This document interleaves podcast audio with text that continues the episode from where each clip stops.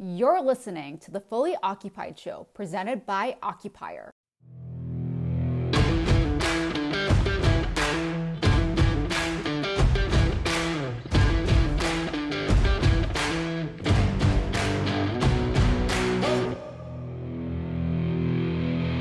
Hey, everybody. Thanks for tuning in. Uh, this week's episode is with Christophe Garnier. Christophe is the co founder and CEO of Upflex. Upflex is a platform that aggregates flexible office locations around the globe and provides that to end users who want to provide their employees with a uh, easy way to access any space that helps them work uh, their best work. Uh, Christophe is a serial entrepreneur. He's a super interesting guy.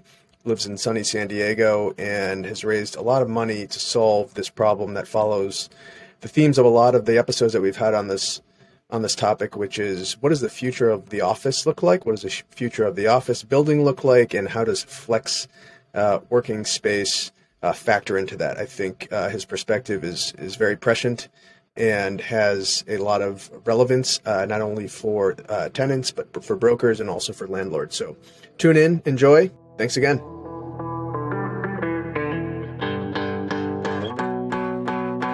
Hey, Christophe, welcome to the show. We appreciate you being a guest. Hope everything's going well.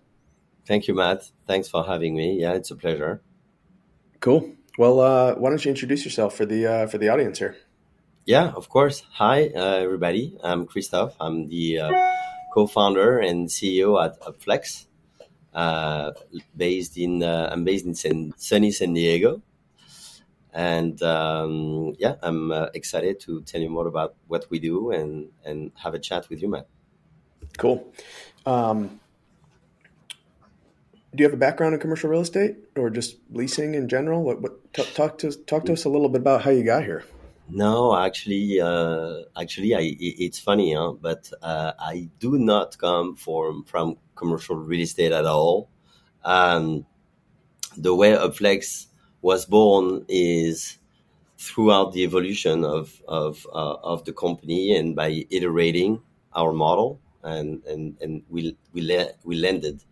Uh, being a property company, but we were actually created as, a, as an HR tech business. Um, but um, you know, I'm more of a tech founder. Actually, I moved from Europe in 1989 and, and landed in San Francisco, where I spent six years. And uh, I, I've been working for multiple tech companies uh, before um, moving to New York in 2005, and uh, where I started my first tech business in uh, mobile content. And then from mobile content, I created a, a an e-commerce company um, and then um, from e-commerce, I created a co-working business. Uh, and that this is by operating that that, that co-working business that uh, we, we we kind of identified an opportunity uh, and created Upflex, which, as I just mentioned, was more of a an HR uh, tech positioning initially. And so, you know, we we identified that you know there was no uh, aggregator of, of co-working that was going after the b2b market at the time um, and in 2018 that's what me and my co-founder ginger um, decided to pursue.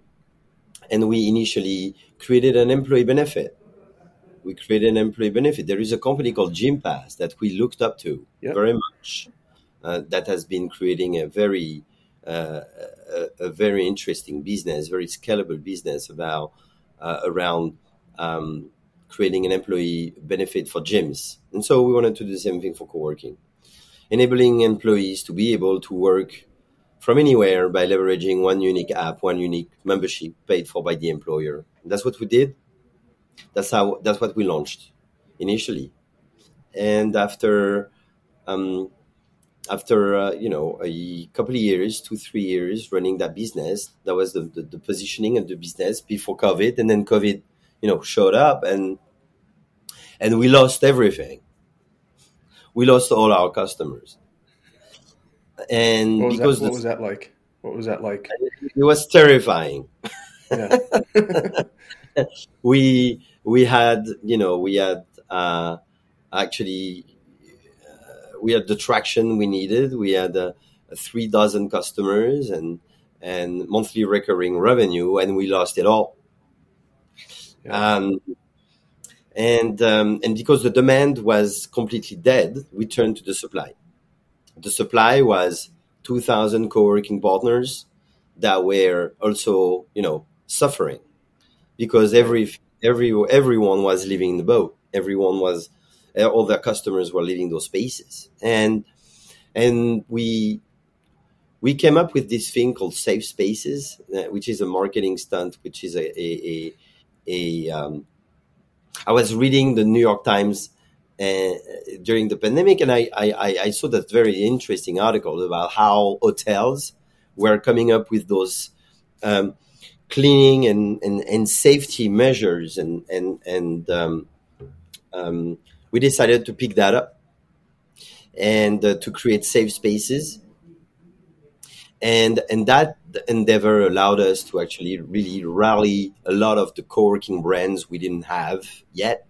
The big ones. The big ones that didn't need us before covid. And Right.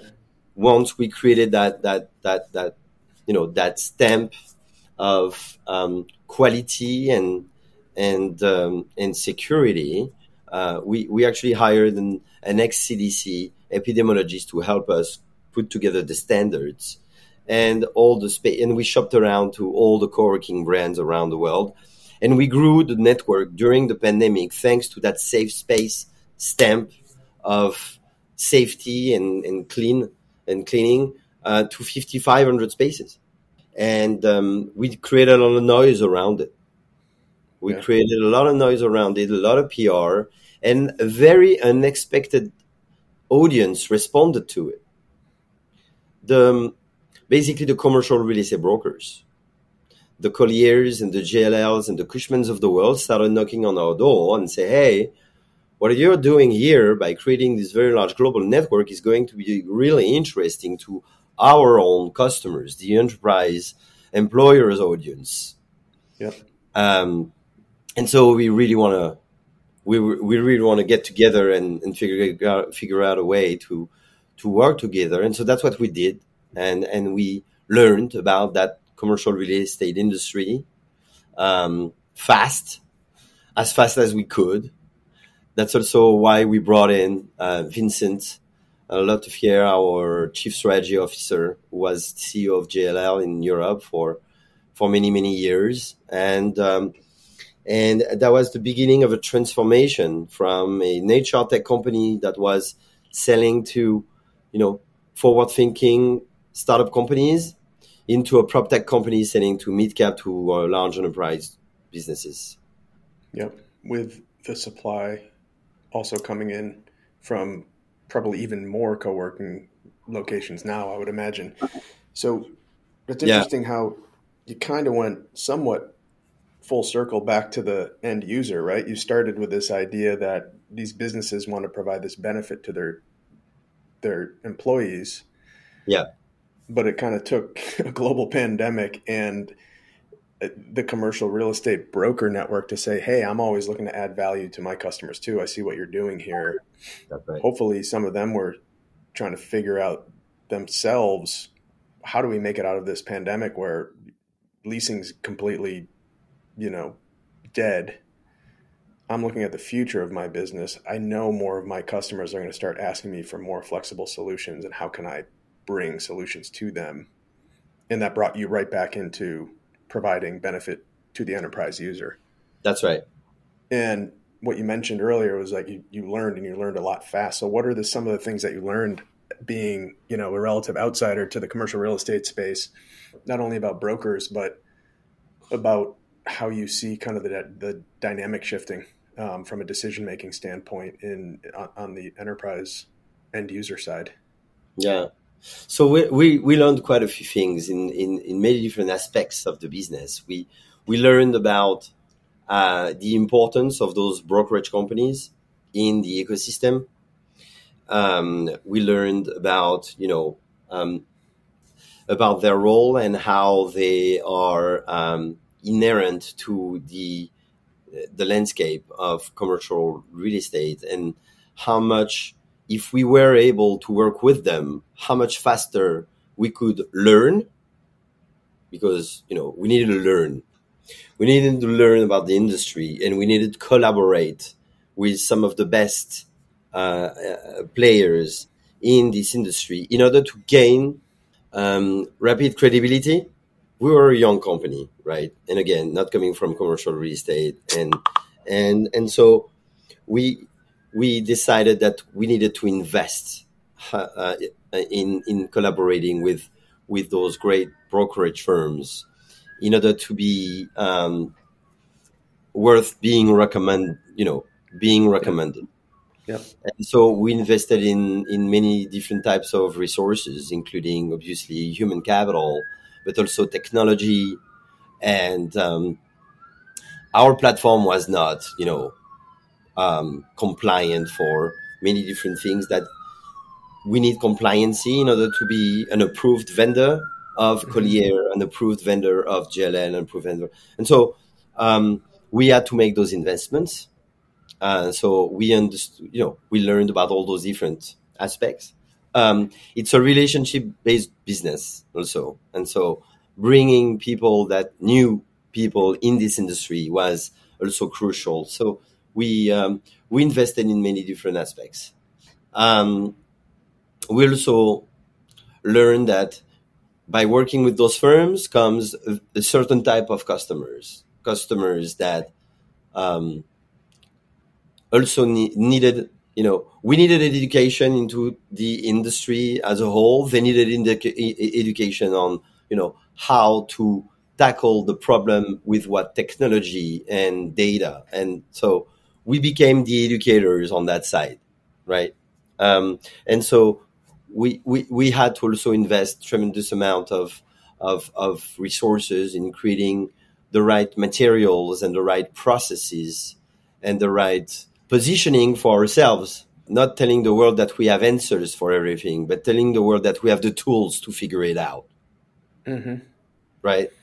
To be an enabler through the technology of figuring out what is going to be key for your business, because all businesses, by the way, are all very different. Uh, they're all different because the human capital of every single company is unique and the way people behave and their you know social habits and work habits are you know uh, different from one another and so um, even if the macroeconomics are you know descriptive from a geography to another actually you know where we're seeing some macro uh, economics and, and, macro behavior clearly defined and clearly you know um, differentiated between EMEA and the US. You know, it's very interesting. Um, but um, when it comes to uh, when it comes to each company individually, they are extremely different. Yeah. So yeah. Um, I think we, our our technology comes to life when uh, when we're able to actually leverage all the tools that we have in order to make sure that we can, you know, um, show what the you know what the behavior looks like, the data looks like, in order to make better decisions. Yeah, and I think your point about the broker being kind of a crucial part of that process is absolutely. an important one. Oh, absolutely. The last, absolutely. the last, the last thing you want to do is tell them you have all the answers. I think one of the misconceptions about the prop tech space is that all of these businesses that are emerging are trying to figure out a way to disintermediate that ecosystem, which it's, it's essential because yeah. you're talking about all this data that you're gathering down to the micro level of an individual company. They want to know how do I make this decision? Give me all the data and guide me through this process, right? So without an advisor, that's going to be very hard to do. Like it's very hard to look back 10 years ago to see some of these aggregators of space saying, "Hey, yeah, just like lease space off this off this uh, database that I've created." there's always the need for somebody to advise them through that. Um, especially now, I would imagine, like the decisions must be even harder to make. Yeah, absolutely. And and and to go back to your point, um, disintermediation of those workers has never been a part of the plan when it comes to us at the Flex. Um, we've seen we've seen players trying to do that. the reality is that's really not a good idea. Um, personally, I don't think. Um, we have so much to learn from uh, the brokerage firms, and we have to so much to to win and earn by collaborating with them, given their scale. And it's been actually a great and collaborative process. I mean, it's not a, it's not an easy process. It's a painful process. Those are big. Some are very very big companies, right? Um, but when it works, it's um, measurable. Yeah. When it works, it's very measurable. Yeah. Yeah. Especially when you get in the, the flow of, of transactions at, at the top end of the market. So, where, talk a little bit about the product itself. What does Upflex do? What we do is split in, in you know, three, um, three major components. The first one is this large network, um, this very large network uh, of co-working and serviced offices and flex offices across the world. We have 10,000 locations on the network now. We are aggregating 750 brands of serviced office across 85 countries in over a thousand cities around the world. So that's the first component, it's the network. The second component is the technology.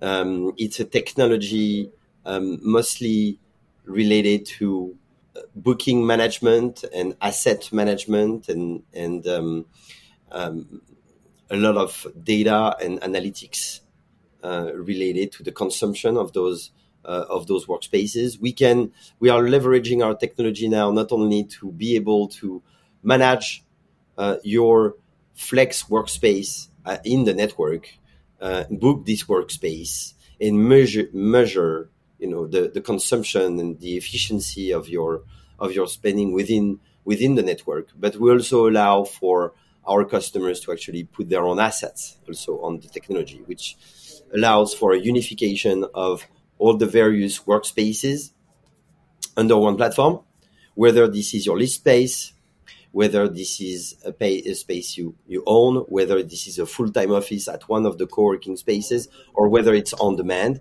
everything under the same platform and with the ability to track down usage across all classes of spaces and have, you know, your hands on, uh, on the data holistically mm-hmm. across all, all, again, all classes of spaces on, on the same dashboard. So that's the second piece, the, te- the technology. And, and the third piece is basically the, the API driven underlying platform that we have that allows for, you know, um, plugging over API pretty much anything that, that is uh, inherent to functions of the, of the platform, or both on the supply, on the demand, on lead generation.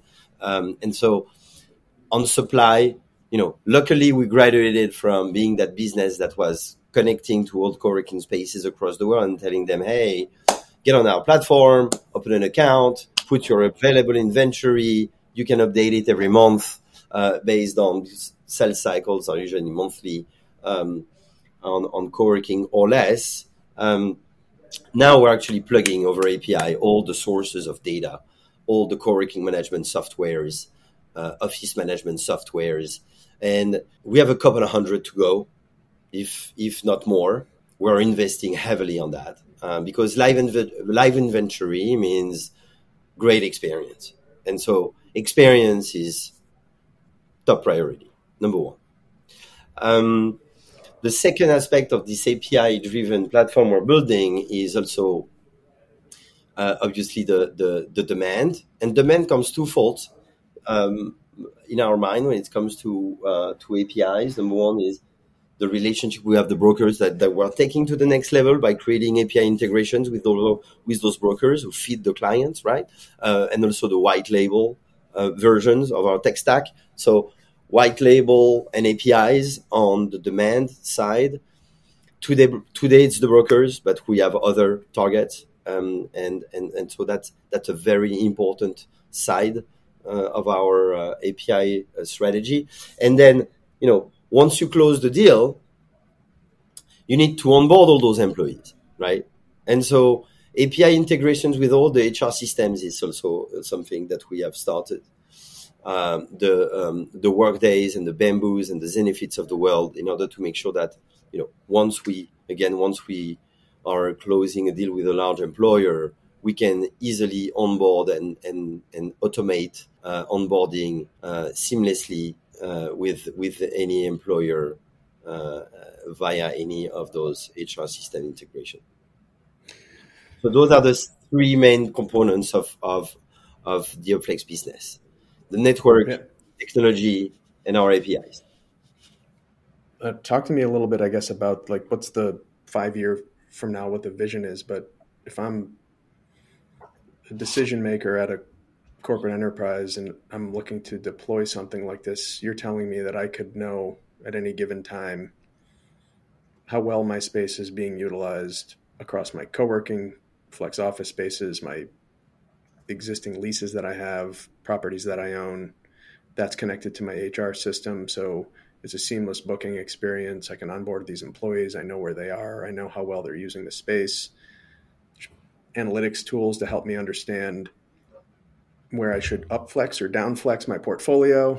Um, where does where like where what's your vision i guess for that director of corporate real estate for the fortune 500 company in in five years if if we're going towards a world where there needs to be more flexibility is yeah.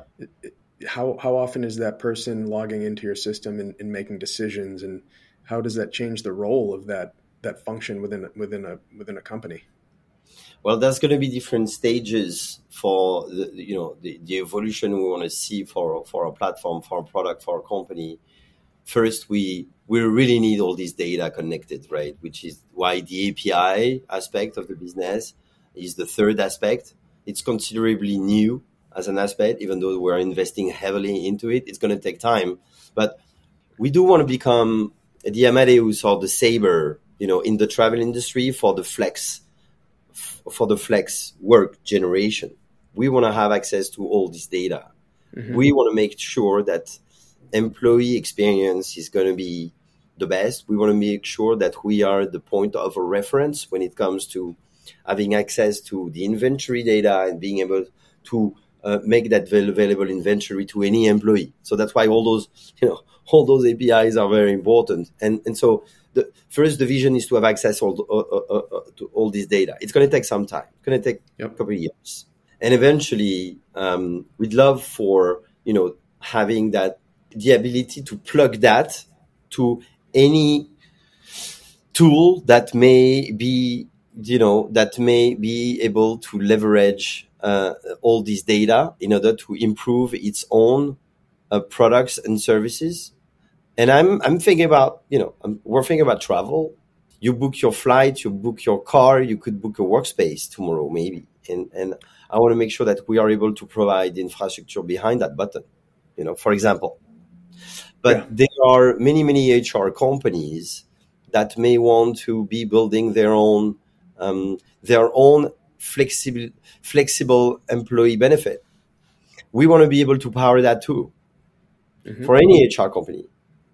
Um, so we see this business on the data side, on the data aggregation side, we see it as you know Sabre and Amadeus, as I mentioned before. But in terms of distribution, eventually um, we see ourselves more as Stripe, and um, even if today we do go after customers and we'll continue going after customers ourselves or or in in in um, in association in in partnership with the the brokerage firms um, we eventually really would like to um, expand our business as an API driven business in terms of like pure distribution A to Z.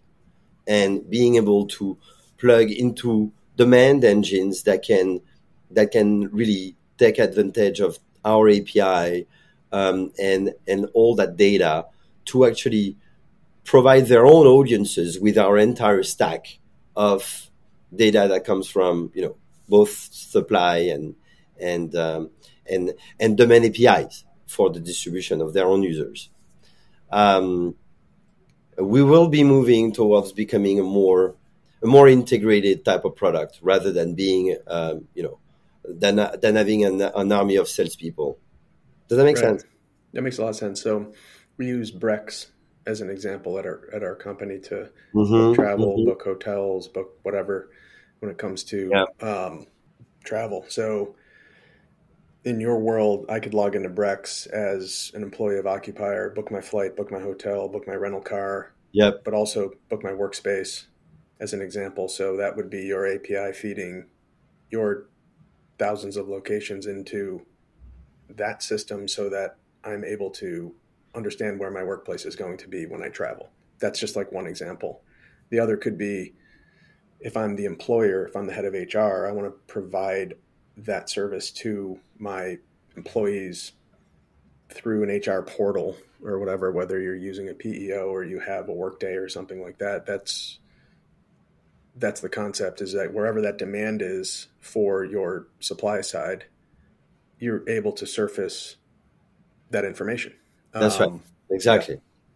That's right. I think it makes a ton of sense. I mean, when I travel now, I'm in a, we're a WeWork member, so I have the ability to just find a WeWork, and they have a large enough network that I'm not necessarily always lacking for a space to work. But there are certainly times where you're like, you know, I would love to know that I'm going to be able to go to this location when I'm in Mhm. San Diego, for example, for three days, and be able to book that on my trip ahead of time. Uh, that's why WeWork has invested into our company, and and that's the integration that we're building with them. Right? Yep. We are not only we are bringing the WeWork locations, and and we're the exclusive aggregator to have WeWork locations on our network, um, but we are also reciprocally creating a new API integration that will allow for WeWork to onboard on their app locations of Upflex partners they choose to be uh, to uh, the quality and and and and and, requ- and meeting the requirements that WeWork may have for its members. Yeah. And so that means expanding the network of WeWork for all WeWork members. Yeah, what's your prediction about how many more co-working providers are going to pop up over the next, call it five years? It, it sounds like Flex Office is just going to get bigger. I mean, that's tho- that's what the predictions are. I mean, I'm no, um, um, I'm not the right source of data, uh, uh, but from what I read, from what I see, and from uh, based on the adoption that we see, and, and the adoption is different. Uh, as I mentioned, uh, places to another in in Europe right now, the the adoption of Flex is absolutely absolutely phenomenal, much faster than here in the US. I think I think it will it will take off uh, faster here um, as we as we continue on going back to the office. Flex is just easier and and more controllable and more manageable than anything else. So definitely a lot of investments being done in Asia, in Europe, in order to expand Flex uh, brands, opening more locations, and I definitely expect this to continue to happen for, you know, the next years, next decades to come. yeah, sure. yeah, I, I- agree. Because you've been talking to. I mean, one final question before we start wrapping up. Do you ever talk to actual landlords about potentially using your product? Because if if I mean, that's the biggest source of inventory on the planet, right? The actual Absolutely, space yeah, that is owned by commercial real estate owners who are trying to lease space, and obviously the the headlines are not that kind to them right now in terms of Yeah. at least you know the tech tech layoffs impacting massive slugs of sublease space coming on the market. Um, is that a path that you would ever consider going down? we are ready. Cool. already talking to landlords. Um, we already have a couple um, here and there uh, that we are onboarding onto the platform. We are not a co-working and aggregator. We are a flex workspace aggregator, Mhm. and that is inclusive of anything that is um, that is a you know a flex office. Now landlords have they are trying they are starting to understand that they have to adapt Mhm. new demand.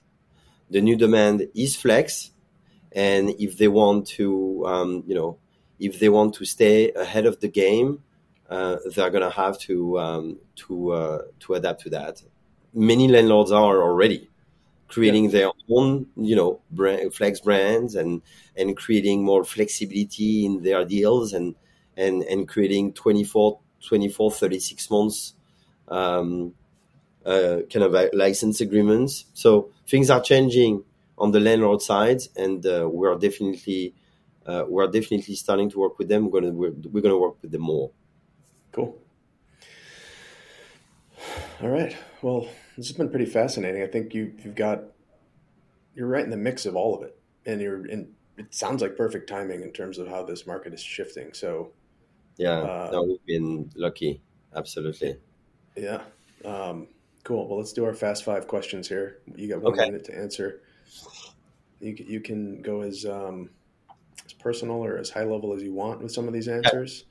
Um, I'm going to predict. I know the answer to this first one, but do you prefer the summer or the winter?